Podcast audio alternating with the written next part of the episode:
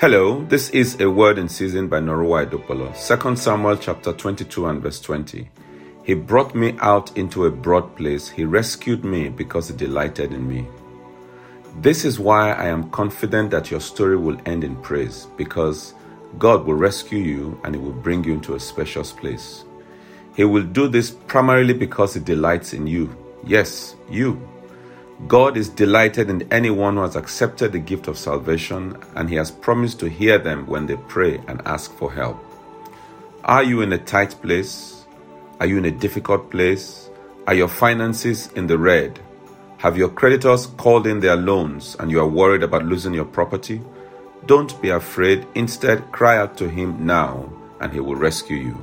Shall we pray? I'd like you to join me wherever you are to pray for anyone that is in a financial mess. Let us ask God to rescue them in Jesus' mighty name. And even if you are in a good place, pray that God will preserve you in that place and He will promote you and lift you higher and higher in Jesus' mighty name. Amen. Have a wonderful day this week. Remember to keep a date with us next week, Wednesday, the 17th, as we have the Pastors Round Table.